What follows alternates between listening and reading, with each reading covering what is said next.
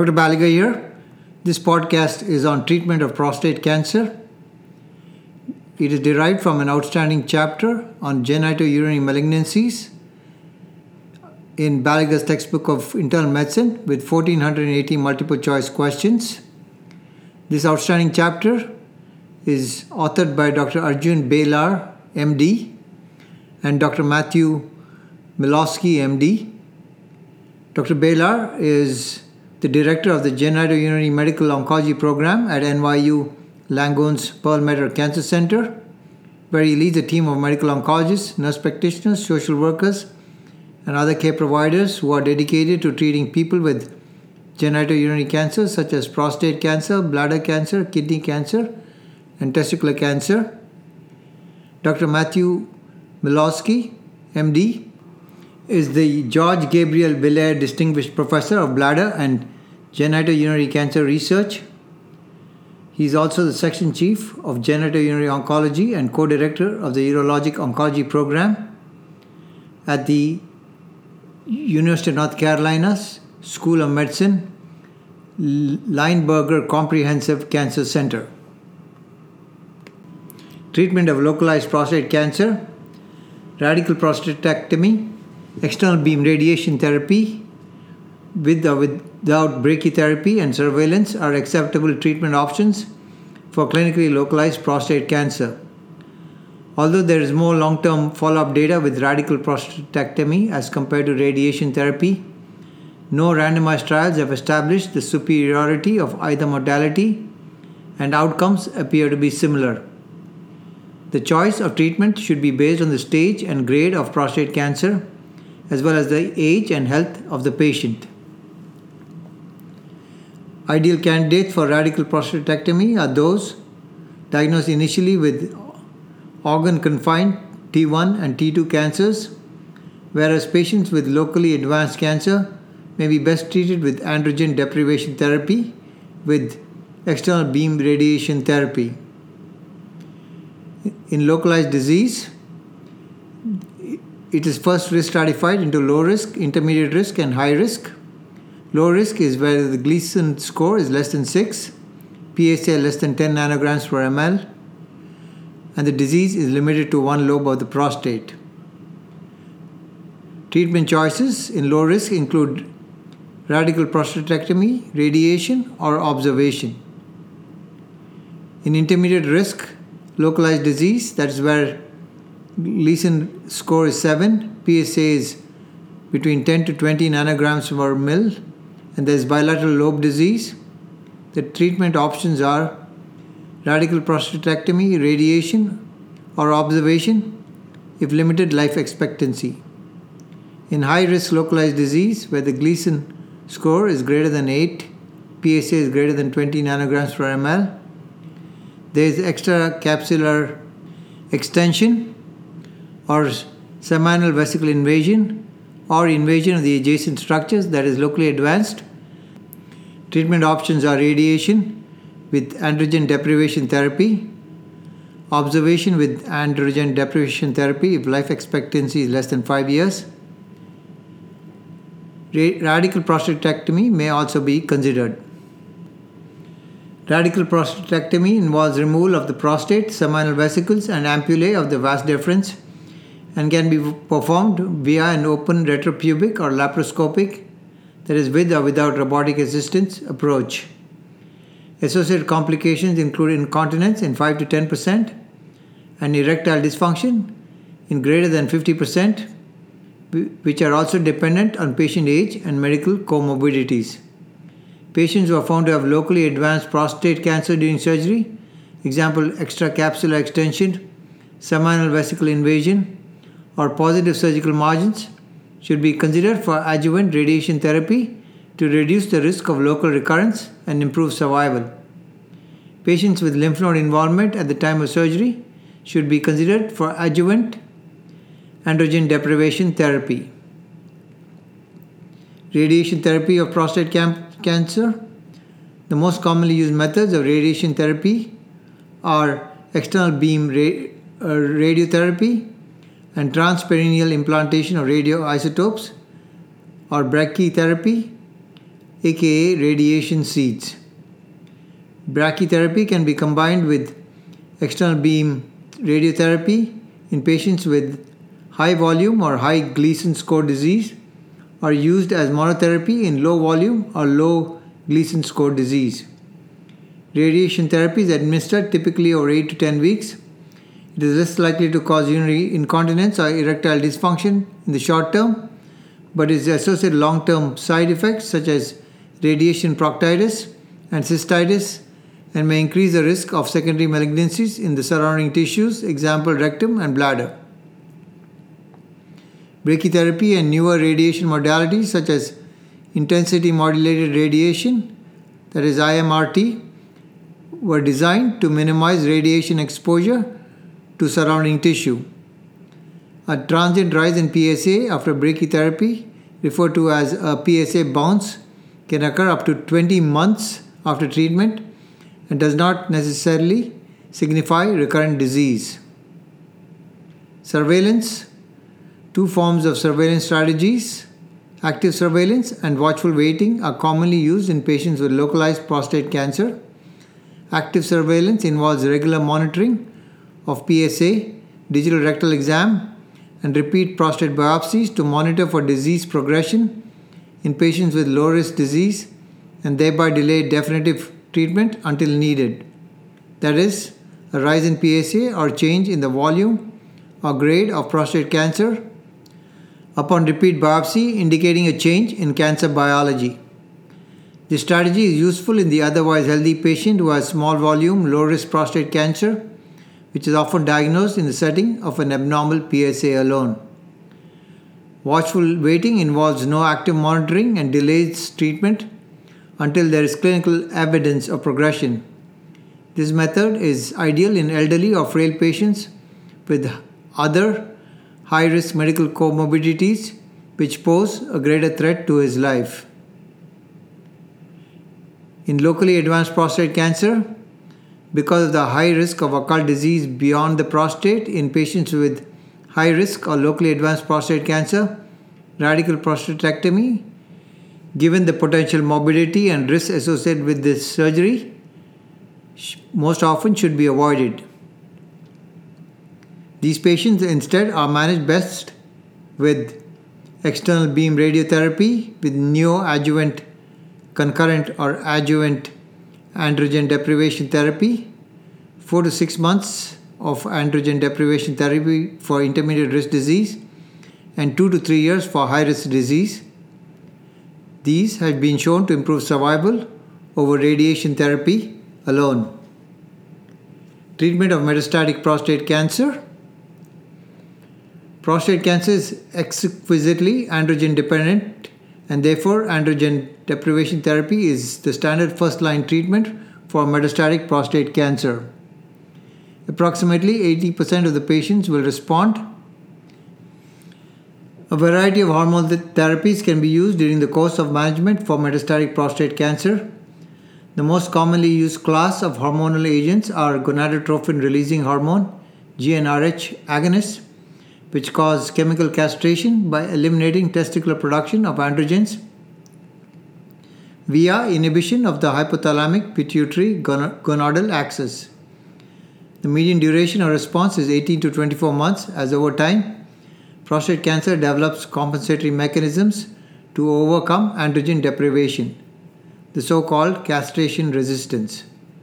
Subsequent changes in androgen deprivation therapy or hormonal manipulation, such as the addition of an androgen receptor blocker, can resensitize prostate cancer cells to the effects of androgen deprivation. In castration resistant metastatic prostate cancer, CRMPC, docetaxel plus prednisone was the first chemotherapy regimen shown to improve survival and represents a standard treatment option. Recently, abiraterone acetate, a novel small molecule that inhibits androgen production in the testes and adrenal glands as well as the tumor itself, so called autocrine production, has led to an improvement in survival after docetaxel. Other treatments for castration resistant metastatic prostate cancer include cabazitaxel, a novel taxane chemotherapy, enzalutamide, a novel inhibitor of nuclear translocation of the androgen receptor, and sipuleucel T, an autologous cellular immunotherapy product. Neuroendocrine prostate cancer is an aggressive variant that typically presents with visceral metastasis, including lung, liver, and brain involvement. It mimics small cell lung carcinoma and is commonly managed similarly with etoposide and platinum based chemotherapy. Patients with castration resistant metastatic prostate cancer to the bone should be offered adjunctive therapy such as zoledronic acid, which is an intravenous bisphosphonate, or denosumab, which is an antibody to rank ligand to prevent skeletal complications. Osteonecrosis of the jaw is a major complication of bisphosphonate therapy. The risk is increased with recent dental work. Hypocalcemia is a major complication of denosumab therapy. Spine metastasis with a risk of spinal cord compression should be treated with emergent surgery or radiotherapy if castration resistant or immediate androgen depletion with ketoconazole or degarelix if castration sensitive with or without surgery or radiation therapy. Bone targeted radiopharmaceuticals such as strontium 89 or samarium 153 are indicated for multifocal, painful osteoblastic bone metastasis for rapid pain relief, but are typically used as palliation in patients who have already received systemic chemotherapy. The major dose limiting toxicity is myelosuppression Palliative radiotherapy can also be used to treat focal pain related to a single or a few painful bone metastases. The approach to metastatic prostate cancer depends on risk. There are four levels of risk rising PSA only. The second is clinical metastasis, which is non castrate. The third is clinical metastasis, which is castrate. And the fourth is clinical metastasis after first line chemotherapy.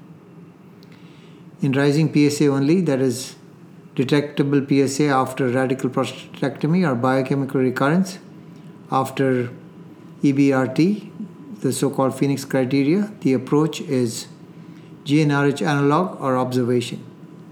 In clinical metastasis, which is non castrate, which is evidenced by clinical metastasis responsive to androgen deprivation therapy, the treatment option is androgen ther- deprivation therapy, which includes gonadotropin releasing hormone analog with or without androgen receptor blockade. In clinical metastasis, castrate, there is clinically evident metastasis which is no longer responsive to androgen de- deprivation therapy. In such patients, androgen de- deprivation therapy plus docetaxel and prednisone or abi reteron or sipuleucel T is administered. With bone mets, begin with zoledronic acid or denosumab or skeletal related event prevention. In those with clinical metastasis after first line chemotherapy, which is clinically evident metastasis which is no longer responsive to androgen deprivation therapy or first line chemotherapy, therapeutic options are cabazitaxel, abiraterone, sipuleucel T, enzalutamide or clinical trials. Bone mets, options are strontium 89, samarium 153 for bone pain. Hormonal therapies utilized in the treatment of prostate cancer act at either hypothalamic pituitary gonadal axis or adrenal gland or directly on the prostate cancer cell. Agents which act on the hypothalamic pituitary gonadal axis include leuprolide, which is a gonadotropin releasing agonist, or degarelix, which is a gonadotropin releasing hormone antagonist. Agents which act on the adrenal gland include ketoconazole, which acts by inhibiting CYP17, Agents which act on the prostate cancer cell include androgen receptor blockers such as bicalutamide, flutamide, nilutamide, and enzalutamide. CYP17 inhibitor, abiraterone, also acts on the prostate cancer cell. Natural history and prognosis of prostate cancer. Organ confined prostate cancer can be effectively cured with surgery or radiation. A variety of nomograms have been developed. Example, the uh, Sloan Kettering Cancer Center risk assessment tools that combine factors with clinical stage, Gleason score, PSA, and the number and extent of positive prostate biopsies to predict the likelihood that the patient will remain disease free after radical prostatectomy or radiation therapy. Small and well differentiated prostate cancer with Gleason scores 2 to 6 are usually organ confined and generally have an indolent course. Large volume and poorly differentiated cancers with Gleason scores 8 to 10 are often locally advanced or metastatic at presentation. Metastatic prostate cancer has a median survival of 2 to 3 years. Survival after initiation of systemic chemotherapy for progressive castration resistant metastatic prostate cancer is typically one and a half to two years. Typical sites of metastasis include regional lymph nodes, followed by distant lymph nodes and bone. Visceral metastases, such as liver or brain, indicate a change in cancer biology and should raise the suspicion of neuroendocrine differentiation, which is a highly aggressive variant of prostate cancer associated with poor survival. Follow up after definitive therapy of prostate cancer, digital rectal examination, and prostate specific antigen PSA should be checked every 4 to 6 months after definitive treatment. PSA following radical prostatectomy should be undetectable and any rise is considered a biochemical recurrence of prostate cancer. PSA monitoring after definitive radiotherapy is more difficult. The Phoenix criteria, which is PSA rise greater than 2 nanograms per ml, above PSA nadir helps to define the biochemical recurrence after definitive radiotherapy. Patients with localized recurrence may be eligible for salvage therapy, but distant recurrence is considered incurable. When to refer? All patients with a suspicion of prostate cancer should be referred to a urologist. The management of high risk or metastatic prostate cancer requires a multidisciplinary team of medical oncology, urology, radiation oncology, and pain management. Multiple choice question. A 60 year old man with a history of Gleason 8 localized prostate cancer treated with a radical prostatectomy 13 months ago recently developed a detectable PSA to 25 nanograms per ml. A CT scan of the abdomen and pelvis demonstrated enlarged retroperitoneal and bilateral pelvic lymph nodes up to 2 centimeters, and sclerotic bone metastasis in the thoracic and lumbar spine. An MRI of the spine demonstrates focal blastic bone metastasis to T1, L4, and L2 without evidence of spinal epidural extension. He denies difficulty with ambulation or any other focal neurologic complaints. He complains only of mild fatigue on physical examination, he appears comfortable. Palpation of the spine reveals no tenderness. He has a full range of motion and normal strength, normal sensation, and reflexes of the lower extremities. The remainder of the examination is unremarkable. What is the best initial step in the management? A. Bicalutamide and leuprolide. B. Palliative radiotherapy to the spine. C. Docetaxel plus prednisone. D. Leuprolide monotherapy. E. Ketoconazole. The answer is A. Bicalutamide and leuprolide. This patient is symptomatic, likely castration sensitive metastatic prostate cancer to lymph nodes and bone. Prostate cancer is exquisitely sensitive to androgen deprivation therapy, and greater than 80% of the patients will have a response. Leuprolide monotherapy, choice D, is a gonadotropin releasing hormone agonist and therefore causes an initial testosterone surge that can last for up to two weeks before the levels become castrate. During this period, additional androgen receptor blockade, example bicalutamide, should be given to prevent tumor flare from the testosterone surge, which can be especially problematic in a patient with bone metastasis that is already painful. Palliative radiotherapy, choice B, may be used for painful bone lesions, and docetaxel plus prednisone, choice C, is used in patients with castration resistant prostate cancer. This patient likely has castration sensitive disease. Ketoconazole is a CYP17 inhibitor that is very effective in rapidly reducing serum testosterone levels, is not associated with the risk of tumor flare, and can be effective in treating painful spine metastasis. However, ketoconazole also has significant toxicities, including nausea, vomiting, rash, fatigue, and hepatotoxicity, which in this patient who is asymptomatic and has not yet received gonadotropin releasing hormone therapy would not be warranted.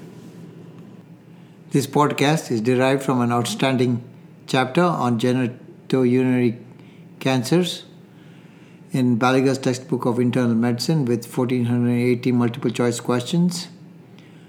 The chapter is authored by Dr. Arjun Balar, MD, who is the director of genitourinary medical oncology program at NYU Langone's Perlmutter Cancer Center, and by Dr. Matthew Vilosky, MD, the George Gabriel Villiers Distinguished Professor of Bladder and Genitourinary Cancer Research at the UNC Lineberger Comprehensive Cancer Center in North Carolina.